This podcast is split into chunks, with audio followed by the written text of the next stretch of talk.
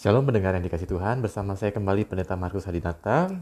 Firman Tuhan hari ini kita akan belajar dari beberapa bagian dari Alkitab. Saya ingin mengawali dengan sebuah pertanyaan. Kira-kira apakah yang akan dibuat oleh Tuhan saat dia berjumpa dengan kita? Apakah acara pertamanya?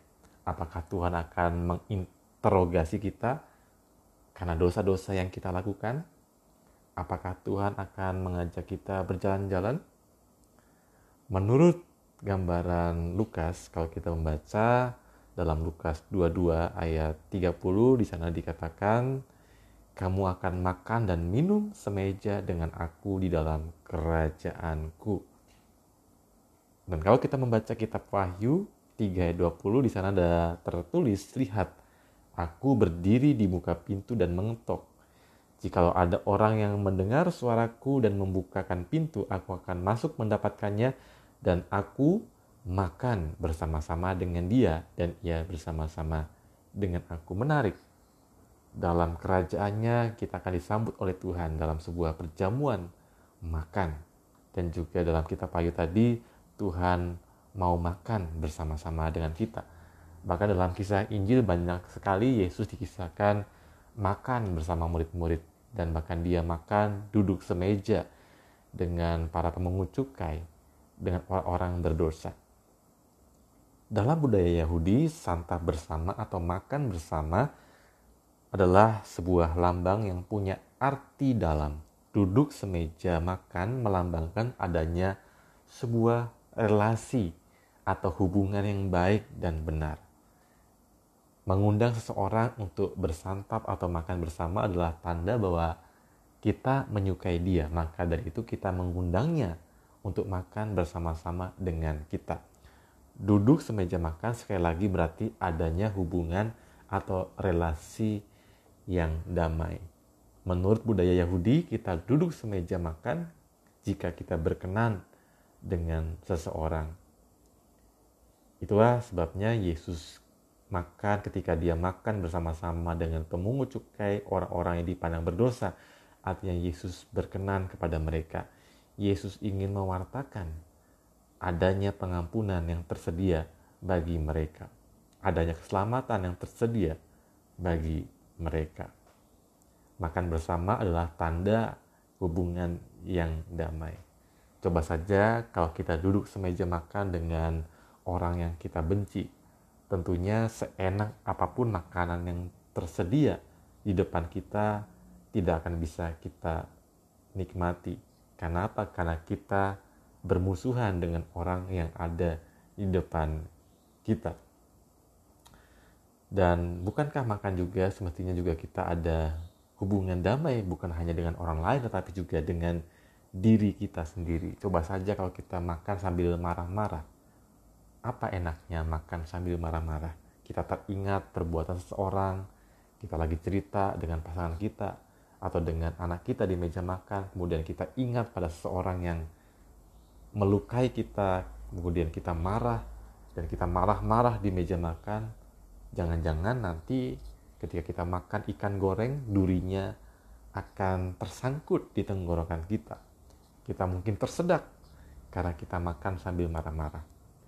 Maka di sini kita butuh yang namanya selain ada hubungan damai dengan orang lain, dengan diri sendiri, makan adalah soal bagaimana kita bisa menikmati.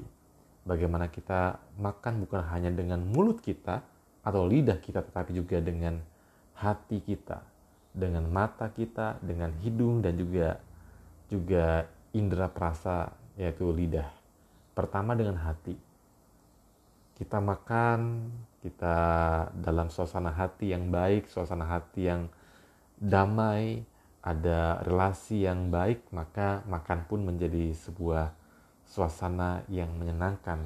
Coba saja kalau kita makan seperti yang tadi saya ungkapkan, yaitu makan sambil marah-marah, tentu saja tidak akan menyenangkan. Kedua dengan mata, kadang kita makan terlalu cepat, kita buru-buru makan. Nasi yang tersedia di piring, kita habiskan dalam waktu sekejap. Bukankah menarik kalau kita sebelum makan kita melihat dulu makanan kita.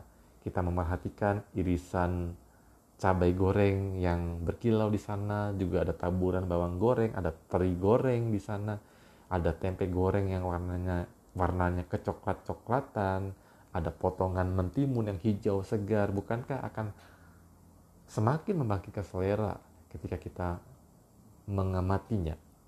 Lalu kita juga mencium aromanya, aroma daun serai yang yang khas. Kemudian kita juga mencium aroma bawang goreng dan juga teri medan yang ada di sana yang yang juga mengunggah meng, menggugah rasa atau appetite atau nafsu makan kita dan juga kita mulai mencicipinya.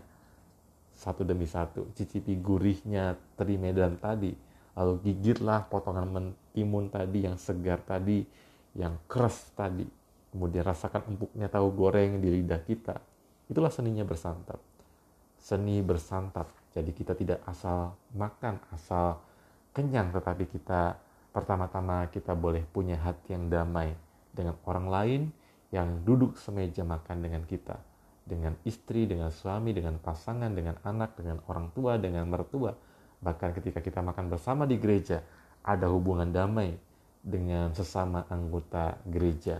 Dan bagaimana kita bisa menikmati makanan itu sebagai sebuah berkat daripada Tuhan. Amin. Kita berdoa. Tuhan kami bersyukur kami mendapatkan inspirasi yang baru hari ini. Bahwa ketika engkau berjumpa dengan kami, maka engkau mengajak kami untuk makan semeja denganmu. Artinya ada hubungan yang baik di sana. Dan bila kami juga ketika menikmati makanan, kami ingat bahwa semua itu berasal daripada Tuhan kami diingatkan untuk punya hubungan yang damai dengan orang lain, dengan orang-orang yang duduk semeja makan dengan kami, bahkan dengan diri kami sendiri. Ajar kami juga untuk mengucap syukur atas setiap makanan yang senantiasa Tuhan sediakan. Dan ajar kami untuk menghargai setiap orang-orang yang berjerih payah untuk mengolahnya bagi kami. Terima kasih Tuhan, dalam Kristus kami berdoa. Amin.